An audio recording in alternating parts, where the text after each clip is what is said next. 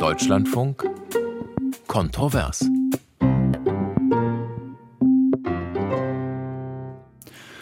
Heute mit Theo Gers im Studio, heute live aus Berlin, aus dem Hauptstadtstudio des Deutschlandfunk. Die Ampelkoalition, sie steckte in der größten internen Krise, kann man fast sagen, die sie bisher zu bewältigen hatte, die Haushaltskrise. Mitte November hat das Bundesverfassungsgericht der Ampel, man könnte fast sagen, das Startkapital entzogen. Dieses Startkapital, es bestand aus 60 Milliarden Euro, die als Corona-Kredite schon bewilligt, aber eben nicht gebraucht worden waren. Und die hat man zu Beginn der Ampelkoalition umgebucht, um damit all die schönen Klimaschutzvorhaben oder auch die Umstellung der Industrie auf Wasserstoff und, und, und fördern zu können. Aufgaben, die sich die Ampel auf die Fahne geschrieben hatte. Diese Umwidmung der Corona-Milliarden ist was für ein Pech, verfassungswidrig. Mehr noch, das Ganze war von Anfang an nichtig, sagen die Richter. Höchststrafe also. Jetzt wird verzweifelt nach Lösungen gesucht, und zwar seit fast vier Wochen. Auch in der letzten Nacht saßen Bundeskanzler Scholz, Finanzminister Lindner und Wirtschaftsminister Habeck zusammen, wieder ohne Einigung. Heute soll's weitergehen. Und im Zentrum der Debatte steht nicht nur der Haushalt 2024, sondern es steht auch immer die Schuldenbremse mit im Raum. Denn gäbe es sie nicht, hätte man auch nicht diese Riesenprobleme. Was also tun mit der Schuldenbremse? Soll man sie aussetzen mit Blick auf den nächsten Bundeshaushalt? Und was soll man tun mit Blick auf die Jahre danach? Soll man sie lockern? Soll man sie abschaffen oder beibehalten? Das sind die Möglichkeiten und das ist unser Thema heute in Kontrovers. Soll man sie aussetzen, dann wäre das eben für den Haushalt 2024 vor allem die, die Frage. Aber dann stellt sich die Frage, wie ist das zu begründen? Und zwar juristisch wasserfest. Soll man sie lockern oder öffnen? Wie viele Ökonomen, aber auch viele Politiker es fordern. Dann stellt sich die Frage, wofür und woher? Wofür soll man sie öffnen und woher käme dann im Zweifel die notwendige Mehrheit im Bundestag? Soll man sie vielleicht sogar abschaffen? Das haben unter anderem die Jusos auf dem SPD-Bundesparteitag gefordert. Oder soll man sich einfach nur mal auf den Hosenboden setzen, die Ausgaben durchforsten und bei der Schuldenbremse alles so lassen, wie es ist, weil sie eine Erfolgsgeschichte ist? So sieht es zumindest Christian Lindner. Der hat es vor ein paar Tagen so in der Frankfurter Allgemeinen Zeitung geschrieben.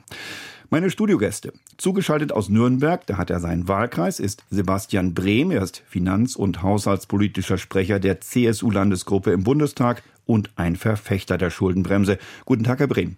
Hallo. Hier im Studio in Berlin, mir gegenüber Sven Christian Kindler, haushaltspolitischer Sprecher der Grünen im Bundestag. Er fordert seit langem eben diese Schuldenbremse zu reformieren. Warum? Dazu kommen wir gleich. Guten Tag, Herr Kindler. Schönen guten Morgen. Und Dritte im Bunde, Philippa Siegel-Glöckner. Sie leitet hier in Berlin die Denkfabrik Dezernat Zukunft und dort denkt man schwerpunktmäßig auch über neue Formen der Wirtschafts- und Finanzpolitik nach, und zwar auch ohne eine Schuldenbremse, zumindest in ihrer jetzigen Form. Herzlich willkommen, Frau Siegel-Glöckner. Guten Morgen, Herr Gers. Ja, man muss nicht lange rumfragen, wie man zur Schuldenbremse steht. Eigentlich hat jeder eine Meinung. Das haben wir auch heute Morgen gemerkt, als wir unsere Hörer gebeten haben, schon mal ihre Meinung kundzutun, was denn mit der Schuldenbremse passieren soll. Hier sind einige Antworten. Thomas Schmidt aus Berlin. Die Schuldenbremse sollte aus dem Grundgesetz herausgenommen werden, weil sie den finanziellen Spielraum der Bundesregierung viel zu stark einschränkt, zumal in Zeiten von Rezession. Charpentier, Frankfurt. Die Schuldenbremse muss modifiziert werden. Wenn ich ein Auto abbremse, bremse ich ja auch nicht immer auf die gleiche Geschwindigkeit ab. Hans Tumm aus Hirschberg bei Heidelberg. Ich bin dafür, die Schuldenbremse kurzfristig auszusetzen und langfristig zu renovieren, dass mehr Investitionen möglich sind die Begründung dafür liegt darin, dass unsere weltweite Konkurrenz, wenn man so sagen darf, wie China, USA, mit Schulden ihre Infrastruktur ausbauen und wir in Deutschland und Europa zurückfallen würden, würden wir weiter auf einer Schuldenbremse beharren, die letztendlich dazu führt, dass wir uns selbst strangulieren. Schmidt, guten Tag. Ich wäre auf jeden Fall dafür, die Schuldenbremse auf jeden Fall beizubehalten. Das geht ja sonst ins Uferlose. Und die Regierung sollte endlich mal lernen, mit weniger Geld auszukommen. Lager aus äh, Braunschweig. Ich möchte gerne mal wissen, wie das sein kann, dass der Staatshaushalt vor acht Jahren noch bei 320 Milliarden Euro lag und jetzt auf 450 Milliarden aufgebläht wurde. Morgen, Gütler aus Koblenz. Was mich allerdings wundert, ist bei der momentanen Haushaltslage, dass man hingeht und sich nicht Gedanken darüber macht, wie man seine Einnahmensituation verbessern kann, sondern sich ausschließlich darüber Gedanken macht, wie man die Ausgaben kürzt. Ich denke, wir haben noch genug Geld, was wir äh, sozusagen einsammeln können. Stichwort Vermögensteuer, Stichwort der Besteuerung aller Arten von Einkommen nach dem persönlichen Steuersatz. Das ist alles schon mal diskutiert worden. Wir machen diese Diskussion, wir haben diese Diskussion seit etlichen Jahrzehnten und nichts passiert. Tja, Soweit unsere Hörerstimmen. Und Sie haben es schon gemerkt, es ist ein breites Spektrum von rausnehmen, modifizieren bis beibehalten und jeder hat seine guten Gründe. Herr Brehm von der CSU, Sie sind Haushalts- und finanzpolitischer Sprecher. Sie haben, und das muss ich Sie nicht extra fragen, deshalb gegen, mit gegen diese Regelungen des Bundeshaushalts 23 geklagt haben vor Karls, haben in Karlsruhe Recht bekommen. Und deshalb muss ich Sie nicht fragen, ob Sie sich bestätigt fühlen. Aber dennoch, ähm, CDU und CSU sagen nach wie vor, die Schuldenbremse muss bleiben. Ich zitiere mal Markus Söder. Eine Abschaffung, Aufweichung, Modellierung oder Neuorientierung der Schuldenbremse ist der falsche Weg. Warum ist das so? Es ist der falsche Weg, weil wir kein Einnahmeproblem haben, sondern ein Ausgabeproblem. Wir haben, ähm, war ja auch von den Hörern zu hören, die Einnahmen zu erhöhen. Wir haben die höchsten Steuereinnahmen und die höchsten Einnahmen in der Geschichte der Bundesrepublik Deutschland. Im nächsten Jahr über eine Billion Euro. Ähm, davon sind die Hälfte in die Bundeskasse. Also wir haben kein Einnahmeproblem, sondern ein Ausgabeproblem. Und ich glaube, dass genau bei diesen Rekordeinnahmen, die wir haben, wir schauen müssen, wie wir die Ausgaben priorisieren. Es wird ja auch immer wieder gesprochen von, dem, von der Tatsache, dass wir nicht genug Investitionen vornehmen. Auch da ist genug Geld für Investitionen da, aber die Umsetzung der Investitionen geht zu langsam. Genehmigungsverfahren, ähm, wir haben nicht genug Firmen, die das umsetzen können, letztlich aufgrund auch der langen Genehmigungsverfahren.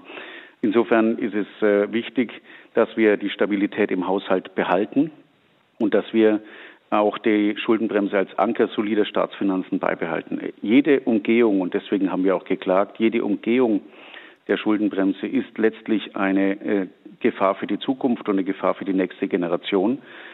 Ähm, die Schuldenbremse ist ja damals für, aus der Konsequenz der Weltwirtschaftskrise und Finanzkrise eingeführt worden.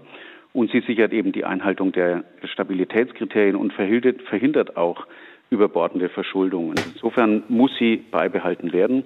Mhm. Ähm, ich denke, die Regierung hat die Aufgabe jetzt, ähm, die Ausgaben zu priorisieren und auch Einsparungen vorzunehmen. Und vielleicht nur eine einzige Zahl am Schluss, wie schnell letztlich auch das zu Riesenlast werden kann, zeigt sich an den ähm, an dem Schuldendienst der Bundesrepublik. Wir haben 2021 aufgrund der niedrigen Zinsen 3,9 Milliarden gehabt. 2024 sind es bisher fünf, knapp 25 Milliarden. Insofern jede Neuverschuldung, die über das übliche Maß hinausgeht, ist auch eine wirkliche Gefahr für die Zukunft und für kommende Generationen. Mhm. Da ist ein Hörer, nämlich Hartmut Görlitz, der uns eine Mail geschrieben hat, voll auf Ihrer Seite, Herr Bremen. Er sagt, die Schuldenbremse, die Schuldenberge wachsen weltweit immer weiter und immer schneller. Das macht mir Angst. Eine Schuldenbremse ist notwendig, damit der Staat genügend Mittel für seine ureigenen Aufgaben behält. Und andernfalls geht ein Großteil des Haushalts für die Schuldzinsen drauf. Wie gesagt, eine Mail von Hartmut Görlitz. Aber und jetzt geht die Frage an Sven Christian Kindler von den Grünen. Ich trete Ihnen ja nicht zu nahe, wenn ich sage, dass Sie schon seit Jahren, also auch schon vor Bildung der Ampelkoalition und vor dem Urteil des Bundesverfassungsgerichts, die Schuldenbremse, so wie sie jetzt im Grundgesetz steht, äh, dass Sie damit wenig anfangen können. Aber jetzt ist ja der Druck, Herr Kindler, auf die Ampel noch mal größer geworden. Und jetzt sagen Sie, wir wollen die Schuldenbremse stärken. Aber was meinen Sie damit? Schuldenbremse lockern und öffnen oder was heißt das? Stärken? Schuldenbremse stärken heißt, dass die Schuldenbremse auf den Kern beschränkt werden sollte, wo er sinnvoll ist, nämlich bei der bei dem Verbot von Kreditfinanzierung für konsumtive Ausgaben, also für Ausgaben, die aus dem laufenden Einnahmen äh, erwirtschaftet werden sollten, aber dass wir sie äh, öffnen und modernisieren für die äh, äh, Finanzierung von Investitionen. So wie es jedes große Unternehmen oder jedes mittelständische Unternehmen macht, auch jedes kleine Unternehmen finanziert nicht werthaltige Investitionen, die für die Zukunft neues Vermögen dem Unternehmen bringen, nämlich auch damit auch ökonomische Gewinnchancen und Gewinne, finanzieren sie auch über äh, Fremdkapital, also man könnte sagen über Schulden oder über Kredite. Das sind alles mhm. drei äh, gleiche Begriffe für den einen Zweck. Und das machen Unternehmen, weil sie wissen, dass sie ähm, damit einfach neue ökonomische Chancen haben. Sollte es der Staat auch machen. Der Staat sollte nicht alles nur aus laufenden Einnahmen finanzieren. So machen das auch Unternehmen nicht, wenn es um werthaltige Investitionen gibt, weil wenn wir jetzt äh, in die Zukunft investieren, haben wir dadurch auch nachher bessere wirtschaftliche Chancen und dadurch auch mehr Steuereinnahmen und dann auch eine Tragfähigkeit von Staatsfinanzen. Also Investitionen führen zur Tragfähigkeit von Staatsfinanzen. Nachfolgende Generationen bringt es auf der anderen Seite ja auch nichts, wenn die Infrastruktur zerfällt, wenn Eisenbahnbrücken gesperrt werden, wenn zum Beispiel die Klimakatastrophe weiter eskaliert oder in Schulen es durch die Decke regnet oder es kein WLAN gibt oder so. Das alles sind wichtige Investitionen, die wir jetzt tätigen müssen. Wenn wir Investitionen nicht tätigen, sind das auch versteckte Schulden, die nachfolgenden Generationen äh, sehr teuer bezahlen müssen. Und wir stehen ja auch insgesamt vor einer riesigen Herausforderung, bei der Transformation unserer Volkswirtschaft, die fossil geprägt ist, die aufgebaut wird auf Öl, auf Kohle, auf Gas, die in wenigen Jahrzehnten bis spätestens 2045 klimaneutral umzugestalten, das kann man eben nicht aus der Portokasse finanzieren. Das ist nur vergleichbar mit der industriellen Revolution. Deswegen ist es sinnvoll, diese große Aufgabe auch aus Krediten zu finanzieren. Mhm. Über die Frage, wo man dann die Grenze zieht zwischen Investitionen, die noch zulässig wären und wo dann der Konsum anfängt, da würden wir gleich in der Sendung bestimmt noch reden, auch aufgehängt an der einen oder anderen Hörer. Hörerfrage. Denn ähm, auch Sie bekommen natürlich Zustimmung, Herr Kindler, von unseren Hörern. Zum Beispiel von Andreas Zimmermann, der sagt, man soll die im Grundgesetz verankerte Schuldenbremse bei Bedarf lockern dürfen.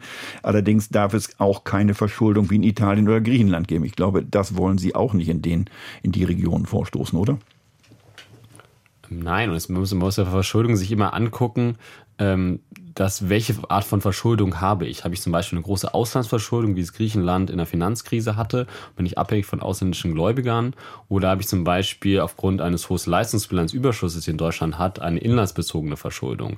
Also bin ich eigentlich verschuldet bei meinen reichen Bürgerinnen und Bürgern und kann das theoretisch auch natürlich auch in höhere Besteuerung lösen, wie einige Hörerinnen und Hörer das ja auch angesprochen haben. Gleichzeitig macht es aber Sinn, wichtige Fragen von einer höheren Erbschaftsvermögensbesteuerung zum Beispiel auch für mehr soziale Gerechtigkeit, auch äh, für einen besseren Sozialstaat auch zu organisieren. Ähm, bei der Frage von Investitionsfinanzierung, die sich langfristig rechnen, macht es Sinn, diese Kredite auch dann aufzunehmen, weil wir dann aus den höheren ökonomischen Möglichkeiten des Staates auch die mhm. Zinsen einfach bezahlen können. noch ein Argument will ich nennen. Es macht zum Beispiel bei einer Eisenbahnbrücke keinen Sinn, dass nur eine Generation diese Brücke bezahlen soll, äh, sondern diese Brücke wird ja im besten Fall 60, 70, 80, 100 Jahre stehen. Und warum sollen nicht auch dann nachfolgende Generationen, also Kinder und Enkel, das mitbezahlen über Zinsen, wenn sie sie auch nutzen? Also das macht keinen Sinn, sondern das wäre auch, das wäre auch Generationengerechtigkeit, dass verschiedene Generationen, die die Brücke auch nutzen, dann auch mitbezahlen. Mhm.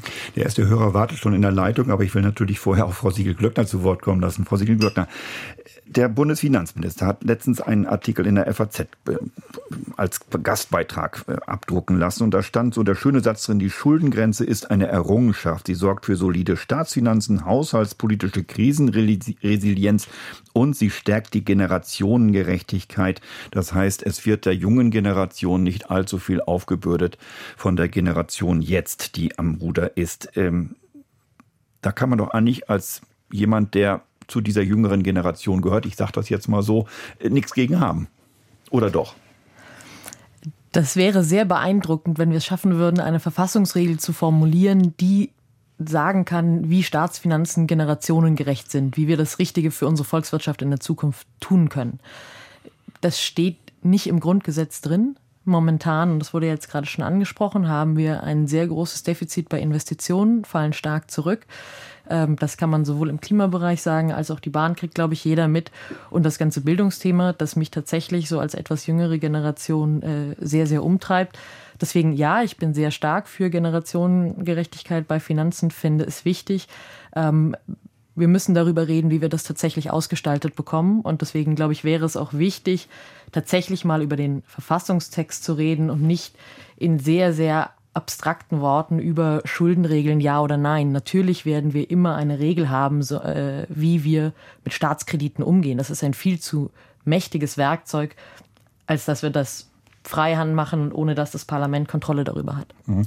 Eine Frage habe ich aber noch, weil es eben immer wieder betont wird, dass das eine Frage der Generationengerechtigkeit ist. Ist denn dieser Punkt Generationengerechtigkeit möglicherweise für jemanden wie Sie auch so eine Art ich sag mal jetzt Mogelpackung, weil ähm, es wird auf der einen Seite gesagt, ihr habt dann weniger Schulden, wenn wir jetzt die Schuldenbremse einhalten und da sehr restriktiv agieren aber möglicherweise eine verfallene Infrastruktur oder ein unzureichendes Bildungswesen oder vielleicht sogar ein kaputtes Weltklima, gegen das man jetzt etwas tun müsste. Also das wäre dann ja sozusagen die, die, die Kehrseite dieser Mogelpackung. Also ist das für Sie eine Mogelpackung? Das kann absolut eine Mogelpackung sein. Also diese Frage ist eben sehr, sehr kompliziert. Nehme ich heute Schulden auf, um dafür zu sorgen, dass ich in der Zukunft noch eine äh, vernünftige Volkswirtschaft habe?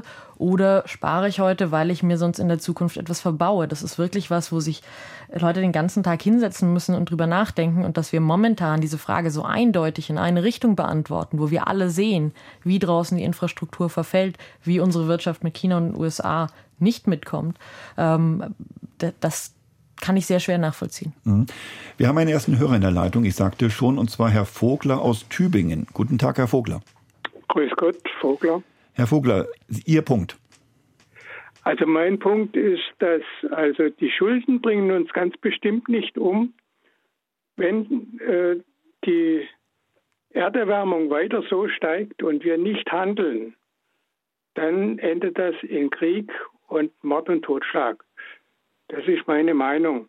Und außerdem äh, ist es Sache der Regierung, auf äh, die, die auf die Geldverwahrung, also die, den, den, Haushalt in Ordnung zu bringen und nicht im, im Grundgesetz sowas reinzuschreiben. Es gehört einfach nicht ins Grundgesetz, sondern das gehört im Parlament behandelt.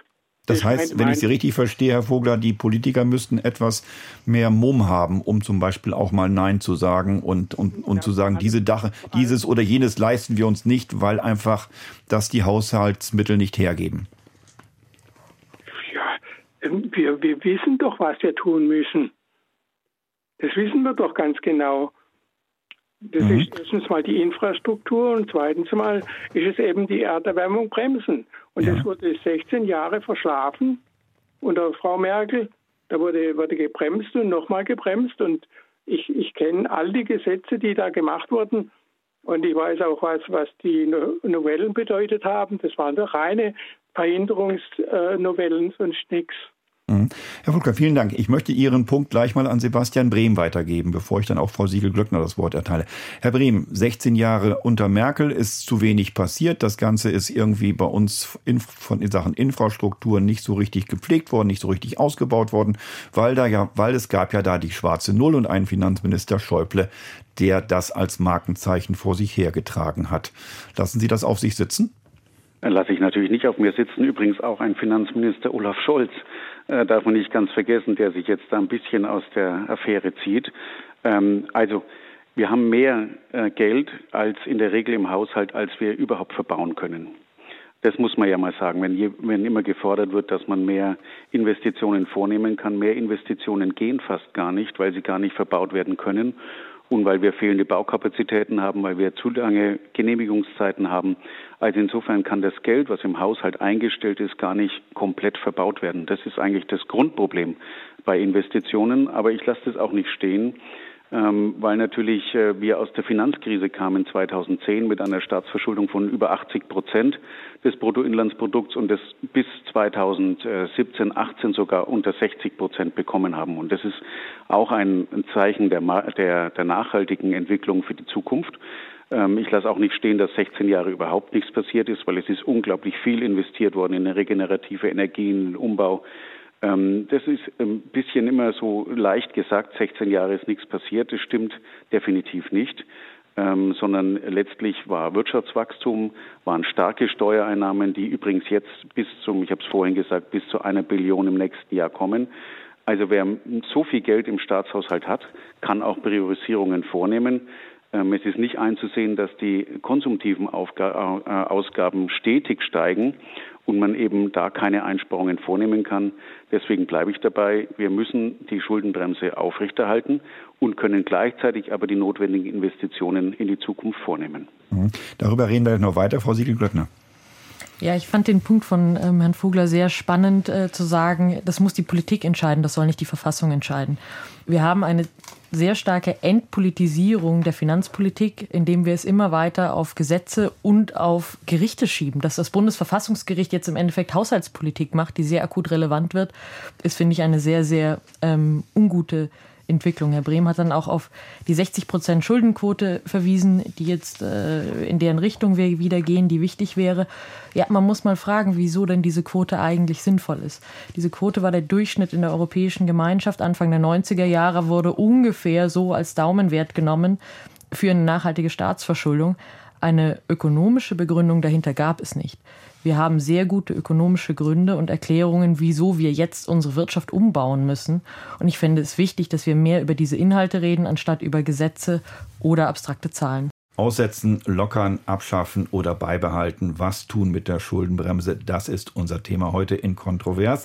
Bei der Schuldenbremse haben diese drei Gesprächspartner ganz unterschiedliche Ansichten. Sebastian Brehm, Finanz- und Haushaltspolitischer Sprecher der CSU-Landesgruppe im Bundestag, Sven Christian Kindler, Haushaltspolitischer Sprecher der Grünen im Bundestag und Philippa Siegel-Glöckner von der Berliner Denkfabrik Dezernat Zukunft. Das sind meine Gesprächspartner.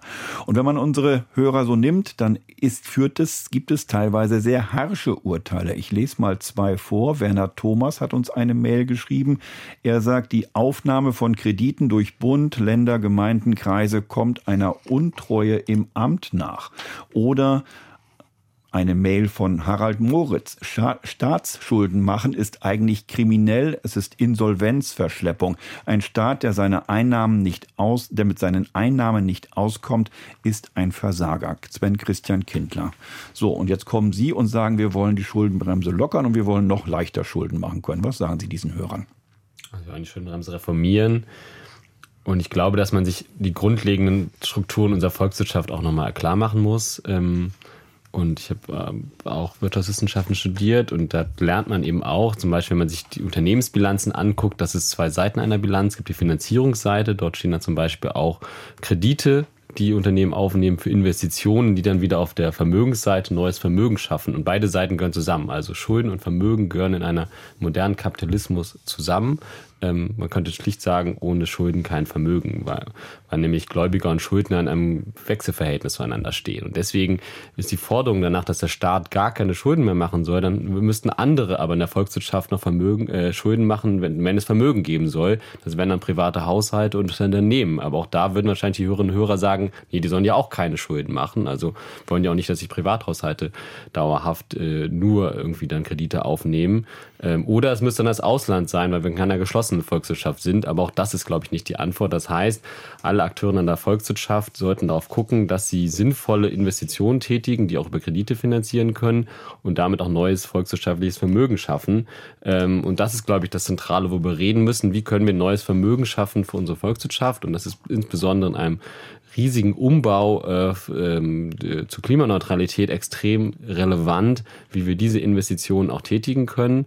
Äh, und wenn wir dann die Kredite dafür aufnehmen und die, die Chancen wir dadurch haben, dass wir einfach eine bessere Lebensqualität haben, dass wir mehr Steuereinnahmen in der Zukunft haben, weniger auch Schäden haben oder so, wenn das alles viel größer ist als die Zinsen, die wir zahlen, hat sich die Investition gelohnt. Und das sehen wir natürlich so, dass wir alle Studien zeigen, dass Investitionen in Klimaschutz und Transformation der Wirtschaft sich nachhaltig ökonomisch rechnen, weswegen sich auch dann die Finanzierungskosten also die Zinsen rechnen. Und darüber müssen wir reden. Wir müssen über die grundlegenden ökonomischen Zusammenhänge wieder reden äh, und darüber, dass wir diesen klimaneutralen Umbau schaffen. Das ist die zentrale Aufgabe der Politik und unserer Generation. Nun sagt Herr Brehm, der Finanz- und Haushaltspolitische Sprecher der CSU, der uns aus Nürnberg zugeschaltet ist, hat vorhin gesagt, nein, aber wir wollen dennoch obwohl er sicherlich auch diese Notwendigkeiten sieht, die Schuldenbremse beibehalten. Herr Brehm, nun gibt es ja viele Vorschläge, diese Schuldenbremse eventuell doch zu modifizieren, wie manche unserer Hörer vorhin auch in ihren Mails gesagt haben oder wie es auch in der kurzen Collage von Hörerstimmen zu Wort kam, äh, die gesagt haben, naja, wir fallen zum Beispiel zurück, wenn wir nicht mit schuldenfinanzierten Staatsinvestitionen äh, gegenhalten, wenn zum Beispiel die USA oder China ihre Infrastruktur auf diese Art und Weise modernisieren. Äh, perlt das alles wie kaltes Wasser unter der Dusche an Ihnen ab? Natürlich perlt nichts ab, aber wenn man die USA anschaut mit ihrer äh, Megaverschuldung, glaube ich nicht, dass das langfristig tragfähig ist. Äh, ich sage es nochmal, wir haben äh, unglaublich viele Investitionsmittel im Haushalt, aber wir müssen sie auch umsetzen. Ähm, und wenn Herr Kindler jetzt vorhin in der ersten Wortmeldung sagt, ja, wir können durchaus Brücken auch auf die nächste Generation schieben und vergleicht es mit Unternehmen, dann ist es eben falsch, der Vergleich. Wenn Unternehmer finanzieren in einer Generation und nicht über mehrere Generationen. Und äh, man muss, äh, glaube ich, schon äh, sehen, dass wir die Finanzmittel, die wir haben, und wir haben die höchsten Steuernahmen, also wenn man jetzt an den Steuern zum Beispiel schraubt, ist auch die Frage, wie viele Unternehmen verbleiben dann in Deutschland oder wie viel investieren in Deutschland. Und zur Klimapolitik kann man nur sagen, wir haben derzeit die schlechteste Klimapolitik aufgrund Maßnahmen, die eingeleitet worden sind, äh, die genau zum Gegenteil führen von dessen, was man eigentlich äh, sich vorgenommen hat. Also insofern, wenn man eine Auflockerung macht, dann ist es auch ein Signal für die anderen europäischen Länder, eine Auflockerung zu machen. Und es führt zwangsläufig dazu, dass die Staatshaushalte dauerhaft äh, nicht mehr tragfähig sind und dass die Staatshaushalte dauerhaft kaputt gehen und letztlich die nächste Generation vor einem Scherbenhaufen steht. Hm. Deswegen bei höchsten ja, Steuernahmen muss es möglich hm. sein, auch die Investitionen zu finanzieren. Mhm. Das stimmt Christian Kindler. bei Unternehmen ja auch nicht. Wenn Unternehmen neue Produktionsstätten zum Beispiel schaffen mit neuen Gebäuden, sind die Abschreibungszeiträume über 50 Jahre und nicht, nicht also und sind irgendwie auch viel länger über mehrere Generationen. Großunternehmen investieren natürlich für mehrere Generationen auch, weil sie nachhaltiges Vermögen auch ihren Kindern und Enkeln bei Familienunternehmen oder ihren Aktionären dann übergeben wollen. Und ich will auf das einzige Argument nochmal eingehen, der Frage der, der äh, Abfluss von Investitionen. Also erstens ist es richtig, wir haben die Investitionen deutlich im Bundeshaushalt gesteigert gegenüber der Regierung Merkel. Das ist ein Erfolg der Ampel. Äh, und äh, völlig richtig ist auch, dass wir gucken müssen, wie zwischen Bund, Ländern, Kommunen Investitionen besser abfließen. Dort haben wir zahlreiche Genehmigungsverfahren jetzt beschleunigt, auch gesetzgeberisch äh, als Ampel. Aber die Bauwirtschaft und zentralen Akteure in der Wirtschaft sagen uns auch, wir brauchen Planungssicherheit. Wir brauchen Investitionssicherheit. Wenn wir die Kapazitäten dauerhaft erhöhen wollen, zum Beispiel bei der Bahn, dann müssen wir das für einen Zeitraum von zehn Jahren haben und mehr, wo wir sagen, wir schaffen neue Maschinen, wir schaffen neue Arbeitskräfte an, wir expandieren einfach. Und das haben sie momentan nicht weil immer die eine Investitionsplanung haben, die maximal zwei, drei, vier vielleicht für eine Legislaturperiode ist, aber nicht länger. Und das ist das Problem. Wir brauchen auch den längeren Finanzierungszeitraum für höhere Investitionen, dass wir die Investitionen schultern, weil das häufig längerfristige Projekte sind. Und deswegen schlägt ja zum Beispiel Michael Hüter auch vor, so einen großen Investitionsfonds über zehn Jahre mit 500 Milliarden Euro zu machen, der Chef des Arbeitgebernahen Instituts der Wirtschaft, weil er sieht, dass die Wirtschaft diese Investitionen braucht, aber auch diese Planungs- und Investitionssicherheit. So ein Investitionsfonds wäre ja möglicherweise wieder eine Umgehung der Schuldenbremse, wie, sie, wie wir sie heute haben, wenn wir den außerhalb des Haushalts tätigen. Aber ich will jetzt nicht die Diskussion abbauen, aber in der Leitung wartet Herr Appel aus Bornheim. Und auch er beschäftigt sich, wenn ich das richtig verstanden habe, Herr Appel, mit dem Thema, man könnte oder sollte die Schuldenbremse reformieren? Ja, auf jeden Fall reformieren. Äh, ich hätte auch nichts dagegen, die abzuschaffen, weil ich bin ein alter, ehemaliger, überzeugter Parlamentarier und sage, äh, wenn sich das Parlament so weit entwickelt hat, dass es sich selbst Verfassungsfesseln anlegen muss, dann stimmt irgendwas äh, bei den Parlamentariern nicht. Ich glaube, das größte, der größte Irrtum ist, das war der alte Merkel-Vergleich mit der schwäbischen Hausfrau. Bundes- und Landeshaushalte sind eben anders als ein Haushalt äh, zu Hause, weil die schwäbische Hausfrau geht irgendwann in Rente und stirbt und äh, Länder und äh, äh Staaten bestehen weiter, es sei denn, sie werden angegriffen. Also ich, dieser Vergleich hinkt. Und ich möchte mal darauf äh, hinweisen, dass Deutschland 66 Prozent Verschuldensquote hat, Großbritannien 100 Prozent, äh, Frankreich 110 Prozent. Prozent und äh, Japan 260 Prozent. Äh, da könnte man sagen, worüber diskutieren wir eigentlich? Aber ich bin natürlich trotzdem der Meinung, dass die Haushalte nach Klarheit und Wahrheit äh, beschlossen werden müssen. Das heißt, man muss schon mit dem, was man hat, äh, wirtschaften, aber man muss für Zukunftsinvestitionen äh, entsprechend die Möglichkeit schaffen, dass sie stattfinden. Und was anderes ist äh, eine Zukunftsinvestition als äh, zur Bekämpfung des Klimawandels.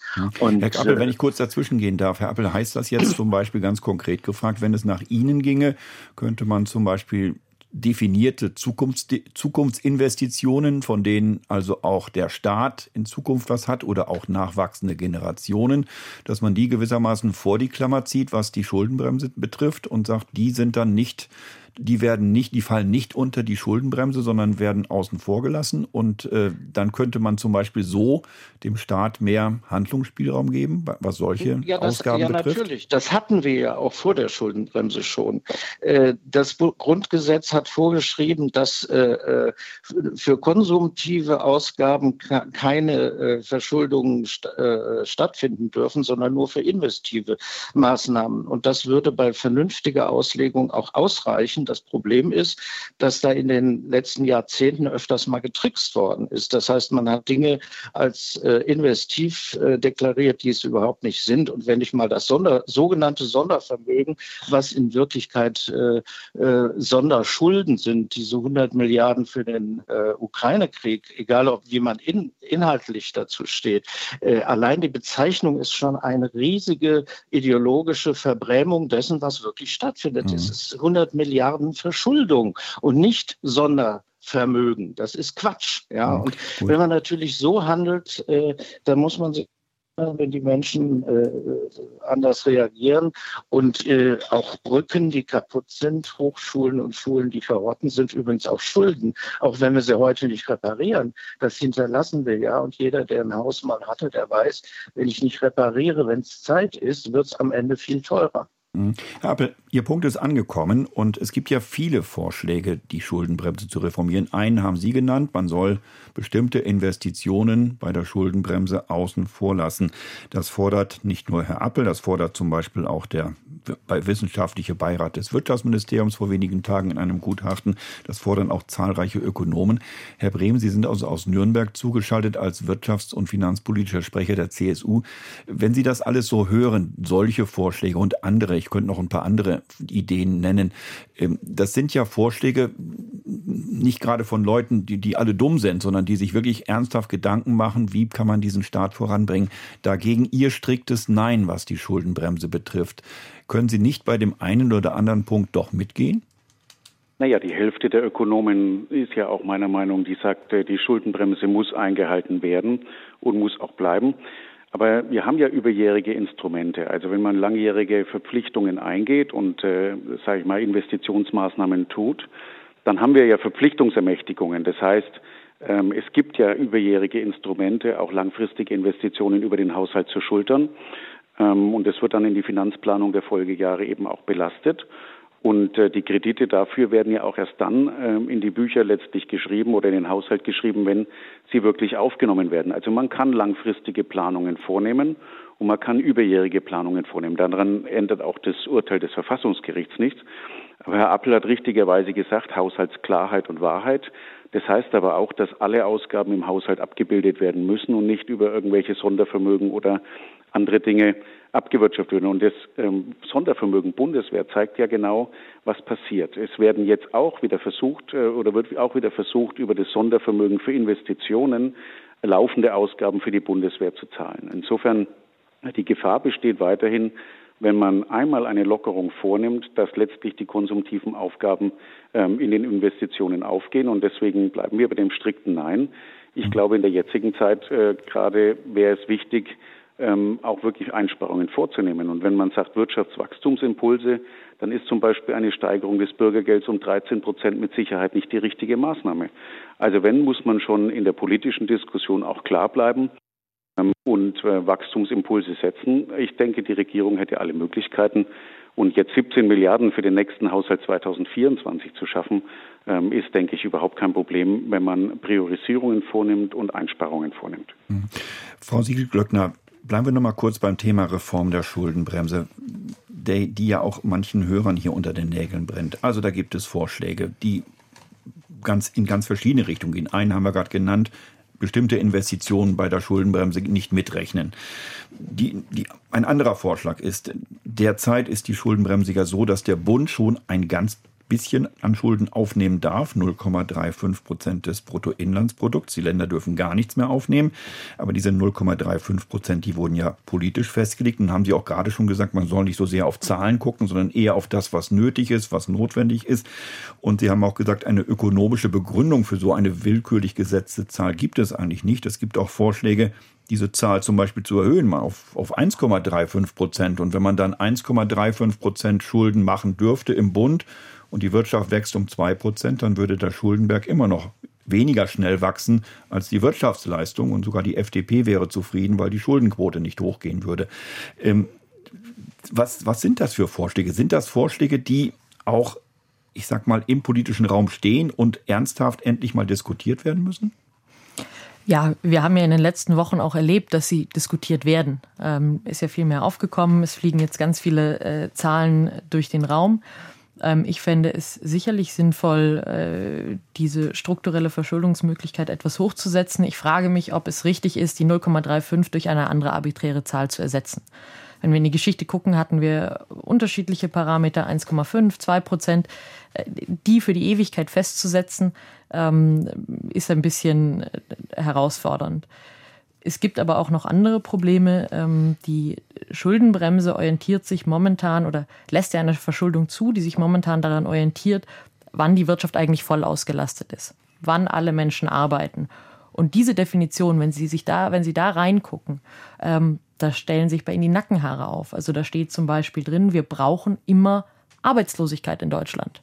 Währenddessen geht die Politik raus und ich glaube, da sind alle Parteien der Mitte äh, vereint und sagen, eigentlich wollen wir Vollbeschäftigung haben. Also wir haben in, in der momentanen Schuldenbremse wirklich kontraintuitive äh, Ideen, die auch der finanziellen äh, Nachhaltigkeit nicht zuträglich sind. Haben Sie eine Erklärung, warum dann äh, das so einmal reingeschrieben wurde? War das sozusagen der, die Situation, wir müssen uns jetzt 10, 12, 13 Jahre zurückversetzen, als die Schuldenbremse ins Grundgesetz reinkam. Da hing alle noch die Finanzkrise mit ihren Wahnsinnsrettungsaktionen für Banken zum Beispiel in den, in den Köpfen, ähm, dass man damals gesagt hat, sowas darf nicht nochmal passieren. Deshalb jetzt diese Rigidität bei der Grenze? Ja, genau. Also diese Situation 2009 ist wirklich sehr, sehr spannend, auch wenn man sich die äh, Protokolle aus dem Parlament anguckt. Das war eine ganz, ganz spezielle Situation. Wir hatten erstens ähm, eine Föderalismuskommission, die ziemlich lange nach einem Projekt gesucht hat, nach einem Erfolg, den sie verzeichnen kann. Dann sind in Europa äh, ein paar Dinge passiert und dann kommt die Finanzkrise. Und plötzlich eben muss man ganz viele äh, Schulden aufnehmen, muss auch einen Kompromiss hinbekommen zwischen Bund und Ländern. Und äh, macht das nur unter, ja, unter dieser Abwägung, dass man sagt, so, aber wir binden uns für die Zukunft. Ist übrigens auch ein Mechanismus, den es schon öfter gab. Oh, wir müssen jetzt viele Schulden aufnehmen. Wir binden uns aber für die Zukunft, um zu signalisieren, dass wir brave Haushälter sind. Und das finde ich dann als eine nachfolgende Generation besonders problematisch. Ihr verschiebt eigentlich alles auf die nächste Generation, um heute nachhaltig auszusehen. Ihr solltet die Probleme heute lösen. Und so war das meiner Ansicht nach auch 2009. Mhm. Dann kommt noch herzu, und die Frage geht auch an Herrn Brehm, ob er da nicht auch manchmal stutzig wird.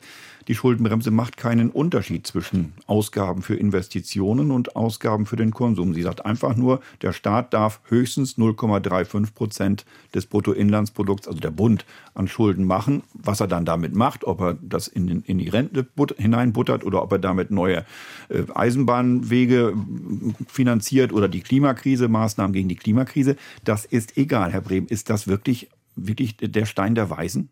Na, es gibt ja noch eine Konjunkturkomponente auch in der, in der Schuldenbremse, äh, die man sehen muss, äh, die verschiedene Möglichkeiten gibt. Aber der Stein der Weisen ist letztlich, dass wir so hohe Investitionen in den letzten Jahren, auch in den letzten 16 Jahren übrigens hatten, wie noch nie zuvor. Bloß wir die Investitionen nicht umsetzen können, ähm, weil die Genehmigungsverfahren zu lang sind, weil es Proteste vor Ort gibt, weil ich nenne bloß mal das Thema Stromleitungen und andere Dinge. Also wenn man den Klimawandel gestalten will, dann muss man natürlich auch die Negativseiten mit in Anspruch nehmen. Und diejenigen, die den Klimawandel wollen, sind aber auch diejenigen, die dann Protest vor Ort äh, schnüren, dass eben keine äh, keine Umbauten stattfinden. Also wie ich glaube, es scheitert nicht an den Investitionsmitteln, sondern es scheitert an der Umsetzung und an den langen Genehmigungszeiten. Äh, wir sagen ja lange schon, das muss schneller gehen, das muss ähm, auch teilweise äh, zügiger umgesetzt werden können.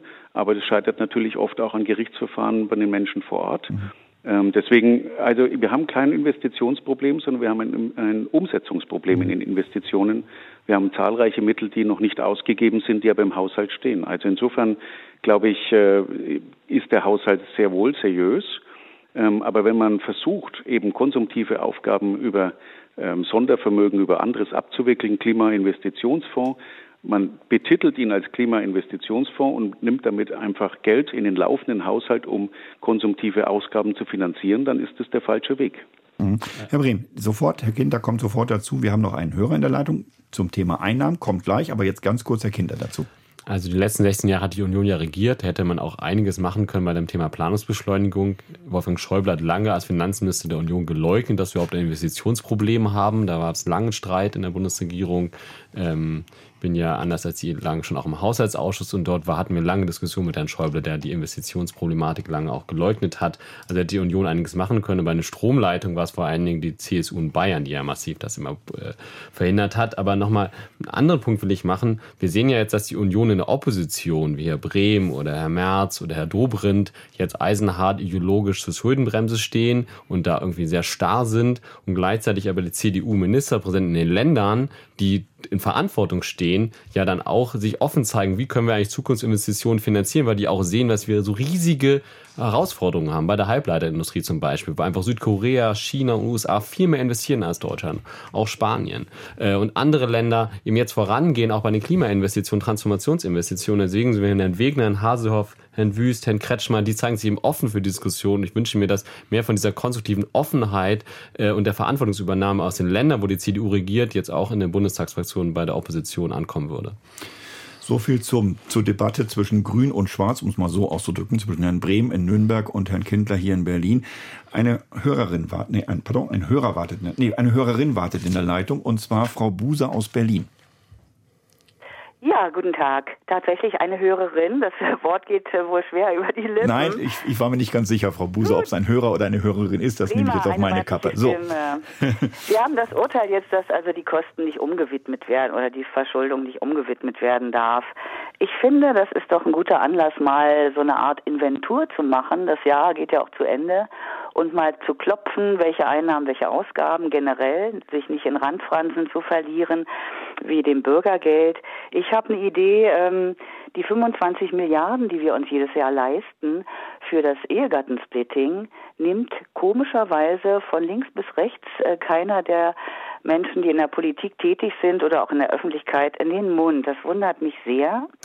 Ich bin sehr dafür, dass Ehe und Familie geschützt werden. Äh, dieses Ehegattensplitting wurde durch Urteil 1958 eingeführt mit äh, Hinweis aufs Grundgesetz, dass die Besteuerung gerechter sein sollte. Und das ist bis heute nicht reformiert worden. In anderen Ländern Europas ist das schon längst geschehen. Und ich wäre doch sehr dafür, diese 25 Milliarden mal anzuschauen im Rahmen der Inventur. Und äh, bei der Gelegenheit hätte ich es auch gerne, dass der Begriff neu geklärt würde, was Ehe und Familie bedeutet.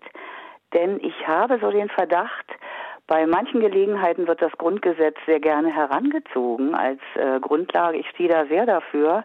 Aber bei anderen Gelegenheiten wie der Gleichberechtigung bleibt das Grundgesetz verstaubt in der Ecke stehen. Und mhm. das gefällt mir nicht. Und noch zum Abschluss ein anderer Gedanke. Was wären wir ohne Urteil, ohne dieses frische Urteil, was uns alle beschäftigt?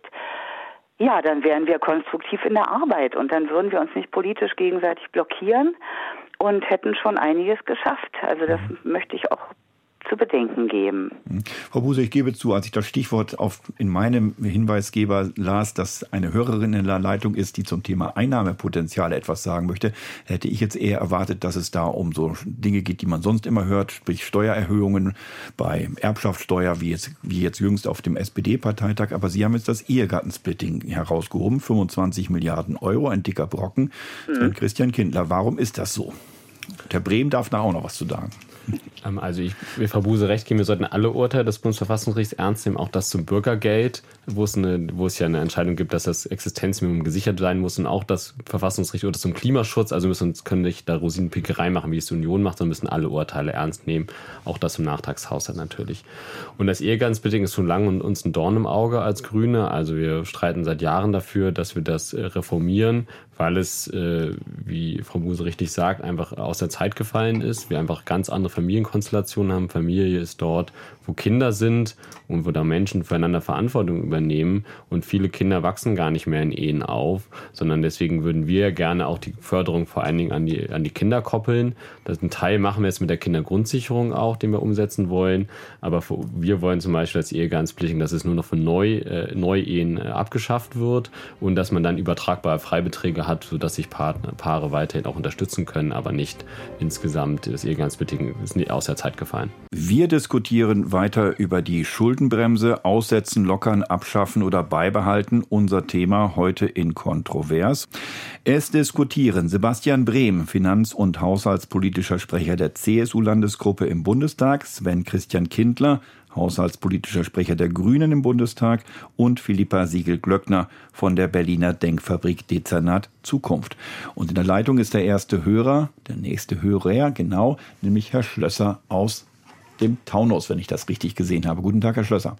Ja, guten Tag, ich grüße Sie. Ihr Anliegen. Mein Beitrag zu der Schuldenbremse ist im Prinzip so formuliert, wir müssen aufhören, zu viele Schulden zu machen.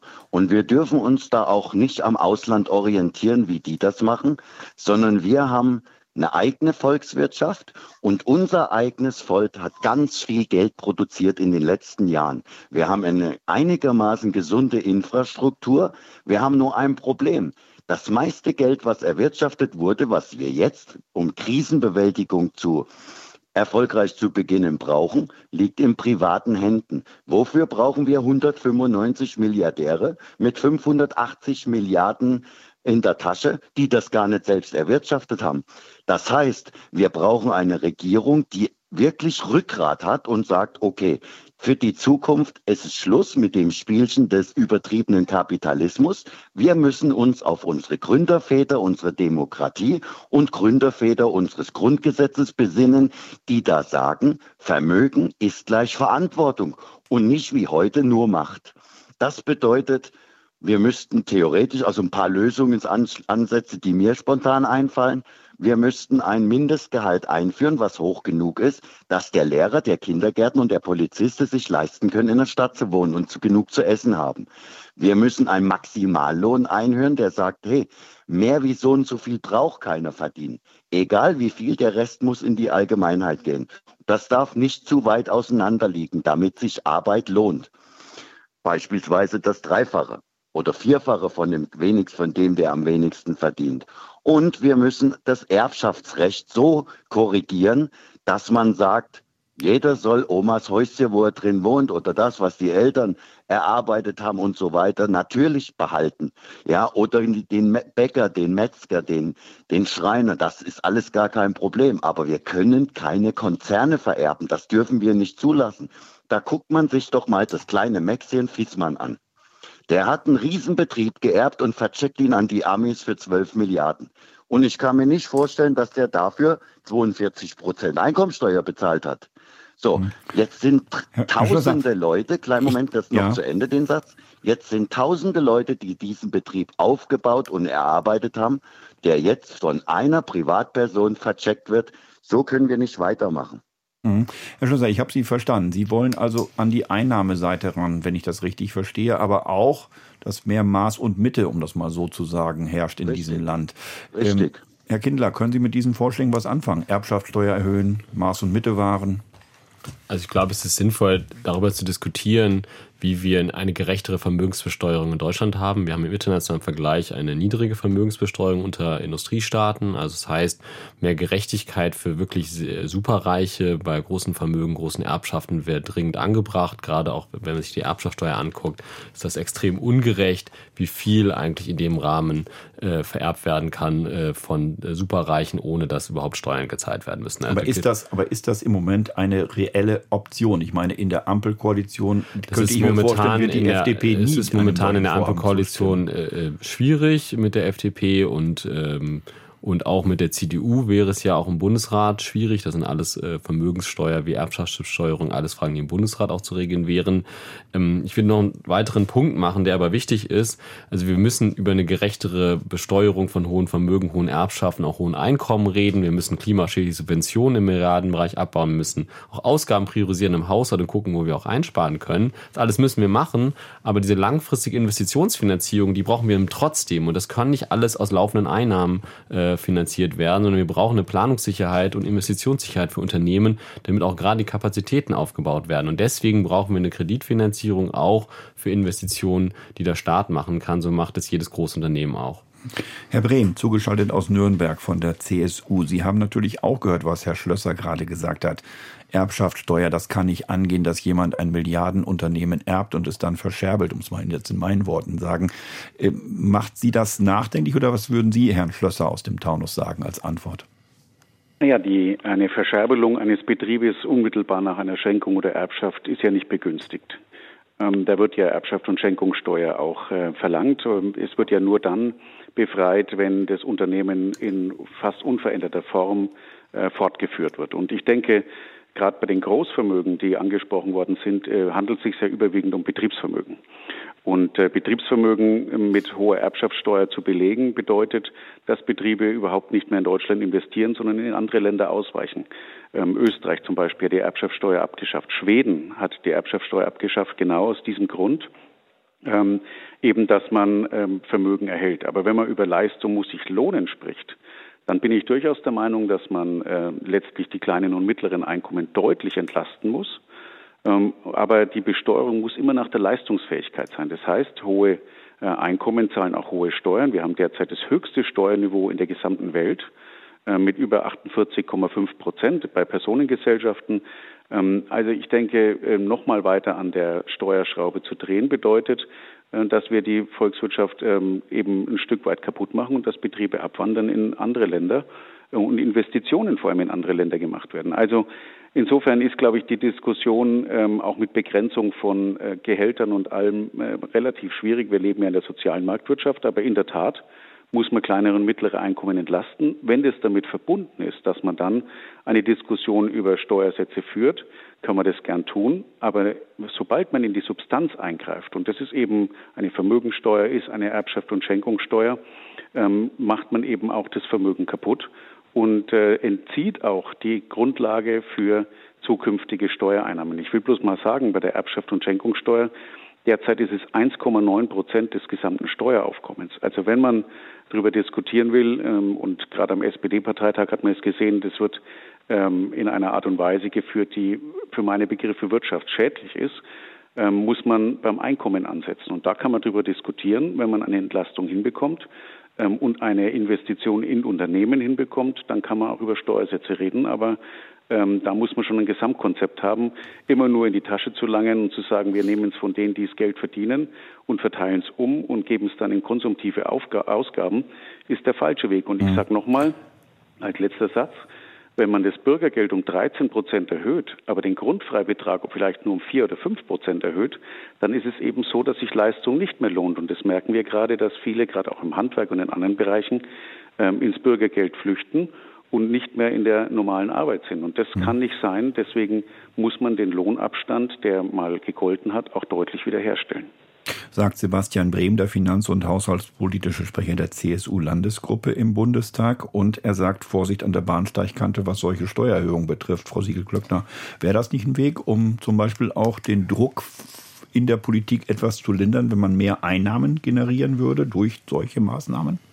Man sollte ein gerechtes und vernünftiges Steuersystem haben. Und ähm, wir haben bei Vermögenskonzentration in Deutschland ein Problem. Und da gebe ich auch Herrn Schlösser recht. Desto mehr Vermögenskonzentration wir haben, desto mehr Schulden brauchen wir auf der anderen Seite. Das ist sicher nicht ganz gesund. Ich wollte jetzt aber doch noch einmal Herrn Brehm fragen, weil er vorhin sagte, 17 Milliarden sind locker machbar an Einsparungen. Wir haben uns mal angeguckt, was die CDU denn so konkret an Vorschlägen gemacht hat. Da kommen wir nicht mal auf einen zweistelligen Milliardenbetrag für 2024. Noch dazu sagen sie, wir sollen die kleinen und mittleren Einkommen entlasten. Da bin ich vollkommen bei Ihnen. Aber wie soll es denn bitte alles aufgehen, äh, wenn wir noch dazu die Schuldenbremse in unveränderter Form weiter bestehen haben und Investitionen zu tätigen haben? Also es gibt mehrere Möglichkeiten, die wir auch schon adressiert haben. Also zum, zum einen ist es äh, ein, ein, eine Diskussion über Subventionen, die man führen muss. Ähm, da gibt es äh, ähm, äh, erhebliche Möglichkeiten. Zum anderen sind es natürlich auch äh, die Verlagerung ähm, in den Sozialstaat. Da muss man auch sagen, wie gesagt, beim Bürgergeld, bei der Kindergrundsicherung und wir haben ja gerade auch beim Herrn Kindler gehört, ähm, Ehegattensplitting abschaffen, äh, Kinder für Reiche abschaffen, Kindergeld für Reiche abschaffen. Ähm, das habe ich nicht das gesagt. Ist alles, so, ich sag mal, gesagt, ich übertreibe das so, aber werden soll, Herr Bremen. Bleiben Sie bei der Wahrheit. Ich überspitze das so natürlich, aber der Punkt Bleiben ist der, Wahrheit, es geht immer, es geht immer in die Umverteilung und es geht immer in den Sozialstaat und das muss man letztlich ein Stück weit, ähm, ein Stück weit eindämmen und da gibt es genug Möglichkeiten auch die 17 Milliarden einzusparen, aber es ist jetzt Aufgabe der Regierung, einen äh, sinnvollen Haushalt aufzustellen, nicht Aufgabe der Opposition. Das heißt, Sie haben keine konkreten Vorschläge für den Wir Haushalt. Wir haben konkrete Vorschläge, Milliarden. aber Sie aber müssen den Haushalt Sie denn? Wie lauten Sie denn? Herr Kindler, Sie sind die Regierung. Wir haben gewarnt davor, dass Sie die 60 Milliarden umwidmen. Sie haben uns da äh, verlacht. Jetzt haben wir vor Gericht gewonnen. Sie sind die Regierung. Sie können sich null einigen. Es ist letztlich ein Staatsversagen der Regierung, was gerade stattfindet. Sie haben die Verantwortung und Sie müssen die auch tragen. Also immer mal schnell auf die Seite zu gehen und zu sagen, jetzt machen Sie mal. Sie sind eine Regierung. Aber das Sie haben die Aufgabe und Sie schaffen es nicht, einen tragfähigen Haushalt für Deutschland zu schaffen.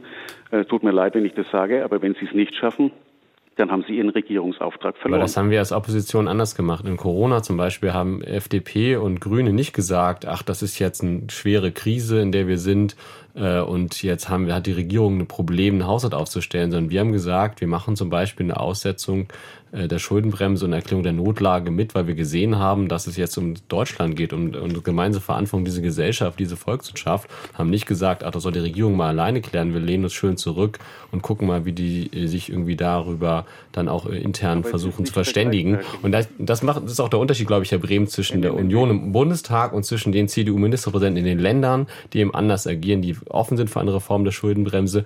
Oder auch Herr Hasehoff zum Beispiel, der der Notlage erklärt, CDU-Ministerpräsident in Sachsen-Anhalt für 2023, 2024. Daniel Günther, Ministerpräsident in Schleswig-Holstein von der CDU, die erklären auch die Notlage für 2023, 2024 im Haushalt. Also die CDU in Verantwortung geht einfach anders als die Opposition im Bundestag. Schauen Sie, ähm, schauen Sie die... Ganz ähm, kurz noch, Herr Brehm, ja. Die Haushalte der letzten 16 Jahre waren ordentlich und waren geordnet. Und äh, natürlich hat man in der Corona-Krise, das ist ja eine ganz besondere Lage gewesen, europaweit oder weltweit, da hat man sich auf die Auflockerung der Schuldenbremse wegen der besonderen Notlage geeinigt und das war auch richtig und sinnvoll. Und die Schulden, die man dort aufgenommen hat, hat man natürlich äh, zur Linderung der Wirtschaft und der Maßnahmen, die man gemacht hat. Aber das Geld, was man nicht gebraucht hat, hätten wir auch selbstverständlich sofort zurückbezahlt. Sie haben es in einen Topf gepackt und haben äh, damit den laufenden Haushalt und die konsumtiven Aufgaben äh, finanziert. Und da haben wir gesagt, das geht nicht.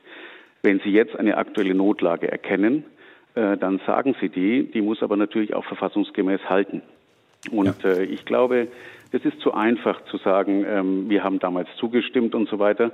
Ähm, Sie haben die Aufgabe, bei höchsten Steuereinnahmen in der Geschichte der Bundesrepublik Deutschland einen sinnvollen Haushalt aufzustellen. Ihr Problem ist, dass Sie alle ähm, Parteien ihre Wünsche erfüllt haben im konsumtiven Bereich und jetzt das Geld ausgegangen ist. Also insofern erwarte ich einfach in den nächsten Tagen, Transformation dass ein Haushalt, wichtige Industrie ein, und um Handwerksprojekte. Ja, das sind es die großen um Investitionen. Investitionen das sind die großen um Investitionen im Klimatransformationsfonds. Das sind konsumtive so, Investitionen. Jetzt gehe ich mal dazwischen. Es fällt mir ja. fürchterlich schwer, eine schöne Kontroverse, die unserem, unserer Sendung wirklich gut ansteht, zu unterbrechen. Aber es wartet seit etlichen Minuten Frau Siebers in der Leitung aus Dortmund. Und ich möchte jetzt auch Frau Siebers endlich mal zu Wort kommen lassen. Ich habe nämlich schon ein schlechtes Gewissen Ihnen gegenüber. Guten Tag. Tag, Frau Siebers. Ja, hallo, hier ist die Christiane. Sorry, Siebers. Sie haben es gehört, die Diskussion lief so schön in Anführungszeichen. Das musste man jetzt auch mal einmal ausdiskutieren ja. mit Pro und Contra. Aber jetzt bitte Ihr Punkt. Genau. Ich greife mal die letzten Worte auf von Herrn Brehm, dass die Haushalte ordentlich und geordnet waren, dass es, dass die jetzige Regierung als Staatsversagungsregierung zu kennzeichnen ist. Und ich möchte einfach mal Herrn Brehm fragen, was Sie denn in gleicher objektiver Sichtweise zu den 230 Millionen Euro sagen, die Herr Scheuer für eine Maut aus dem Fenster geschmissen hat durch eine leichtsinnige, zu frühe Unterschrift, die überhaupt nicht politisch abgesichert war. Da habe ich ganz wenig von dieser klaren, eisenharten, Haltung gehört. Und ich wünsche mir jetzt, dass auch mit solchen Erfahrungen die CDU und CSU, die das Urteil ja genau in dieser Krisensituation herbeigeführt haben, grundsätzlich okay, aber jetzt wünsche ich ein Zusammenstehen, ein konstruktives nach vorne schauen und nicht immer nur auf die kleinen Leute wie beim Bürgergeld zu gucken, sondern sich eben viele der guten Vorschläge, die hier genannt wurden und unter anderem auch mal zu klären, ob Minister die das Geld so zum Fenster rauswerfen, dann auch nicht oder die Parteien in Verantwortung genommen werden können. Ja, Herr Brehm, das geht direkt an Sie. Jawohl, also letztlich ist die Maut ja im Untersuchungsausschuss geregelt worden und dort gibt es ein äh, ja, dezidiertes Ergebnis dazu. Wir würden uns wünschen, dass die Cum-Ex-Fragen genauso in einem Untersuchungsausschuss geklärt werden könnten, was derzeit von der Regierung verweigert wird. Ich sage bloß mal zu dem Haushalt an. Wir hatten angeboten, wir haben die Hand gereicht und haben gesagt, äh, wir werden als Opposition alles tun, auch einen ordentlichen Haushalt, ähm, bei einem ordentlichen Haushalt mitzuhelfen, aber dann muss man die Hand auch nehmen. Ähm, Wenn es natürlich nur darum geht, die eigenen Dinge zu finanzieren und unsere Vorschläge nicht wahrzunehmen, dann ist ein Gespräch auch gar nicht möglich. Also Herr Scholz hat vom Deutschlandpakt gesprochen. Ähm, Deutschlandpakt heißt aber, dass man sich alle an einen Tisch setzt und eine sinnvolle Lösung findet.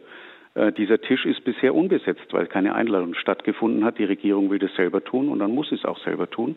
Wir bieten weiterhin an, ähm, in allen Bereichen zu helfen und zu unterstützen. Aber das muss natürlich dann ein gesamt äh, deutschlandweiter Kompromiss sein zwischen den demokratischen Parteien und äh, das bieten wir an. Aber dieses mhm. Angebot muss auch angenommen werden. Bevor ich Herrn Kinder das Wort erteile, Herr Brehm, eine ganz kurze Frage. Wir reden im Moment über den Bundeshaushalt 2024 und es geht wahrscheinlich in die Richtung, dass man die Schuldenbremse noch einmal zum fünften Mal in Folge aussetzen könnte. Ob es genau so läuft, wissen wir noch nicht. Die Beratungen laufen ja noch. Ähm, weil man eben dann die Begründung sagt, wir sitzen immer noch in der Krise, Stichwort Krieg in der Ukraine und ähnliches mehr. Würden Sie als Union das da mitgehen und sagen, ja, diese Begründung trägt für, eines, für ein nochmaliges Aussetzen der Schuldenbremse? Nein, die Begründung trägt eben nicht, weil die Ukraine-Krise eben keine Krise im Sinne äh, der Schuldenbremse ist.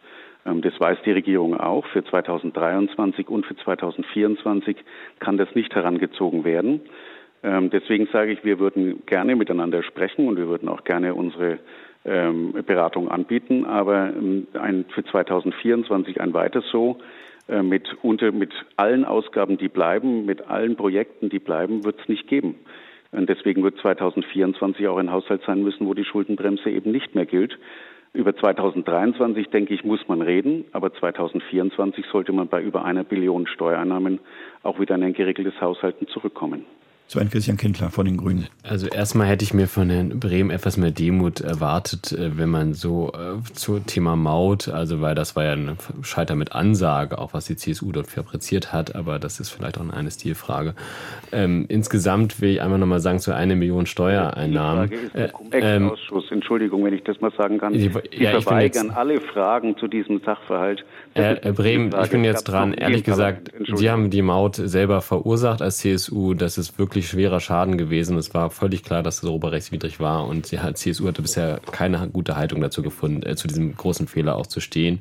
Und zu Cum-Ex kann man natürlich, muss man auch das weiter aufklären, aber das hilft nichts jetzt hier auch mit Nebelkerzen zu werfen. Das ist ihre Verantwortung mit der Maut. Ich will auch nochmal sagen, zu der 1 Million äh, äh Euro eine, Steuereinnahmen. Eine, eine Milliarde. Eine Billion, eine Billion, eine Billion ja. Euro Steuereinnahmen. Ja, das haben wir, wir haben fast jedes Jahr Rekordsteuereinnahmen. Das war in ganz, fast keinem Jahr der Bundesrepublik Deutschland hatten wir nicht Rekordsteuereinnahmen, weil es immer nominale Steuereinnahmen sind, die wachsen aufgrund von Inflation und Wachstum. Ähm, und ich finde schon, dass die Union sich klären muss, will sie konstruktiv mitarbeiten, will es die CDU-Ministerin in den Ländern machen oder will sie weiter destruktiv auf der Bremse stehen, wie Friedrich Merz und Dobrindt das machen. Ich glaube, diese Frage haben sie nicht geklärt. Wir haben genau zu diesem Thema einen Hörer in der Leitung, nämlich Herrn Schäfer aus Gießen. Er sagt auch, wir haben schon die höchsten Steuern in der EU. Habe ich das richtig mitbekommen, Herr Schäfer, als Hinweis an Sie? Ja, schönen guten Morgen. Ähm, das ist im Grunde genommen genau mein Einwand bei der ganzen Geschichte, genau. Das heißt, ähm, ja. ja äh, ich, bin, ich bin selbstständig. Äh, ich habe äh, gerade meinen Steuerbescheid bekommen. Wir sind in Deutschland Steuern- und Abgabenweltmeister. Wir haben, wenn man sich die Ausgaben, Staatsausgaben 2015 bis heute vergleicht, ein Drittel mehr, über 100 Milliarden Euro mehr ausgegeben. Wenn wir jetzt nicht anfangen zu sparen, dann sind wir in einer Spirale drin, die wir nicht rauskriegen. Es wird nächstes Jahr das Geld auch nicht reichen und in fünf Jahren auch nicht. Und irgendwann reicht uns das Geld gar nicht. Wo das hinkommt, können wir Europäer, glaube ich, am allerbesten beurteilen, wenn wir in unsere Nachbarländer geschaut haben. Exzessive Ausgabenpolitik führt niemals zu einer gesunden Staatsfinanzierung. Das heißt, wir sind eigentlich jetzt schon in einer, in einer Spirale drin, die wir dringendst, dringendst unterbrechen müssen. Sonst entgleitet uns das alles. Ich finde im Übrigen, das wurde eben schon mal so grob angeklungen an der Haushaltskrise ist ja nicht das Verfassungsgerichtsurteil schuld. Kann, wenn der Dieb verurteilt wird, ist ja nicht die Schuld des Richters, sondern die Bundesregierung hat und der Bundesrechnungshof hat 2021 bereits davor gewarnt, einen illegalen Haushalt auf die Beine gestellt. Und wir haben es nicht geschafft, mit unfassbar hohen Steuereinnahmen den Staatshaushalt zu konsolidieren. Wir können die Steuerzahler in Deutschland nicht weiter belasten den Mittelstand nicht weiter belasten, weil die Leute, die Arbeiter, die Arbeitnehmer, die Selbstständigen jetzt schon viele an der Belastungsgrenze sind. Und wir können diesen Leuten nicht weiter in die Taschen greifen. Die sind nämlich zum Teil schon leer. Und das fehlt mir so ein bisschen in der Debatte. Schauen wir bitte auf die Ausgabenpolitik. Wir werden das Haushaltsloch mit mehr Geld nicht stopfen dann wird mehr Geld ausverteilt. Wir haben Ministerien aufgebläht, wir haben neue Stellen geschaffen, wir haben Bürokratie nicht abgebaut. Im Gegenteil, wir finanzieren einen immer, immer, immer größeren Staat und brauchen dafür immer mehr Geld, wenn wir nicht zügig dagegen steuern. Klingt so ein bisschen wie jedes Angebot, sprich jedes Angebot an mehr Steuereinnahmen schafft sich dann auch schon seine Nachfrage, Herr Schäfer. Ich glaube, Ihr ja, Punkt so ist angekommen. Ja, so ist es ja, ja. Jahrzehnte. Ja, Herr Schäfer, Ihr Punkt ist angekommen. Ihr, Ihr, Punkt ist angekommen. Das heißt also nicht weiter an der Einnahmen nach weiteren Einnahmen schielen, sondern bei den Ausgaben ansetzen. Frau Philippa Siegel-Glöckner. Ja, Was sagen wir, Sie, Herrn Schäfer? Dass wir einen immer größeren Staat sehen, das sehe ich so nicht, sondern ganz im Gegenteil. Wir haben einen massiven Verfall an Vermögenswerten, insbesondere auf der kommunalen Ebene. Ähm, auf Deutsch gesagt, wir haben ein Problem mit Infrastruktur, mit Schulen, mit Kindergärten. Wir tun nicht das Notwendige, um in der nächsten Generation überhaupt eine Wirtschaft zu haben, die wir gut besteuern können, damit wir nachhaltige Finanzen haben. Wir müssen jetzt dafür sorgen, dass die Kinder gut ausgebildet sind. Ich glaube, wir haben alle die Ergebnisse der letzten PISA-Studie gesehen. Da kommt wirklich ein, massive, ein massives Risiko für die Staatsfinanzen auf uns zu, wenn wir all diese Menschen unterhalten müssen, anstatt dass sie selbst ihren Lebensunterhalt verdienen können. Äh, kurz zu dem Punkt, wir haben eine Spirale bei den Staatsfinanzen in Deutschland, die gefährlich ist. Das haben wir nicht. Die deutschen Staatsfinanzen sind sehr solide. Ähm, Schuldenquoten sind schwierige Zahlen, ähm, weil sie meiner Ansicht nach nicht sehr viel aussagen. Äh, unsere Schuldenquote ist aber sehr, sehr viel niedriger als in den G7. Unsere Zinsbelastung ist auch in Ordnung. Wenn wir auf die großen Risiken schauen, dann liegen die momentan woanders. Und ich glaube leider, dass wir uns in unseren Nachbarländern teilweise noch neidisch umgucken werden, wenn die die Transformation geschafft haben in eine nachhaltige Wirtschaft und wir damit eine, eine Schwierigkeit haben. Ich wäre deswegen sehr viel mehr dafür, dass wir genauer auf die Ausgaben gucken, die wir, die wir brauchen, da auch nicht in Allgemeinplätzen verbleiben und ähm, ein bisschen mehr, ein bisschen weggehen von dieser Debatte auch um, um Gesamtvolumina. Wir hatten jetzt vorhin die wunderschöne Debatte zwischen Opposition und Regierung. Die Opposition will immer die Spielräume zumachen, die Regierung will sie aufmachen. Das ist Politik. Das sollte im politischen Raum stattfinden und darunter sollten wir darüber reden, welche Ausgaben eigentlich äh, richtig sind. Das sollte aber nicht um auf das Thema der Sendung zurückzukommen, äh, in der Verfassung geregelt werden. Mhm. Klare Aussage, Frau Philippa Siegelglöckner. Ähm, ich habe noch eine kurze Schlussrunde vorbereitet und deswegen muss, möchte ich jetzt mal hier die Debatte so ein bisschen zubinden. Ganz kurze Frage an alle drei. Die Prognose, was die Zukunft der Schuldenbremse betrifft. Bleibt sie und bleibt sie in die, dieser Form? Sebastian Brehm in, in Nürnberg. Was sagen Sie von der CSU? Ihre ich Prognose? Hoffe, ja, ich hoffe, dass sie bleibt. Äh, jede Diskussion würde in ganz Europa ähm, erhebliche Nachwirkungen haben. Und ich gebe Herrn Schäfer recht, wir haben allein 70 Milliarden Mehreinnahmen in der Umsatzsteuer aus Inflationsbereinigung und wir haben über 10.000 neue Mitarbeiter in den Ministerien. Es muss endlich angefangen werden zu sparen, okay. auch in der Bürokratie. Deswegen okay. glaube ich, die Schuldenbremse muss bleiben, damit wir die konsumtiven Aufgaben, äh, Ausgaben auch einschränken. Sven Christian Kindler, Ihre Prognose. Ich gehe davon aus, dass die Schuldenbremse reformiert wird. Ähm, besser früher als später, spätestens 2025, weil wir sonst die Investitionen für die Zukunft nicht finanzieren können. Frau Siegel-Glöckner? Spätestens die nächste Bundesregierung, ich glaube relativ unabhängig davon, welche Parteien da sitzen werden, wird sich an eine Reform machen. Ja, soweit kontrovers für heute an diesem Montag. Wir haben über die Schuldenbremse diskutiert. Aussetzen, lockern, abschaffen oder beibehalten. Ich danke meinen drei Gesprächspartnern Sebastian Brehm, Sven Christian Kindler und Philippa Siegel-Glöckner. Am Mikrofon war Theo Geers. Ich wünsche Ihnen noch einen schönen Tag und eine tolle Woche.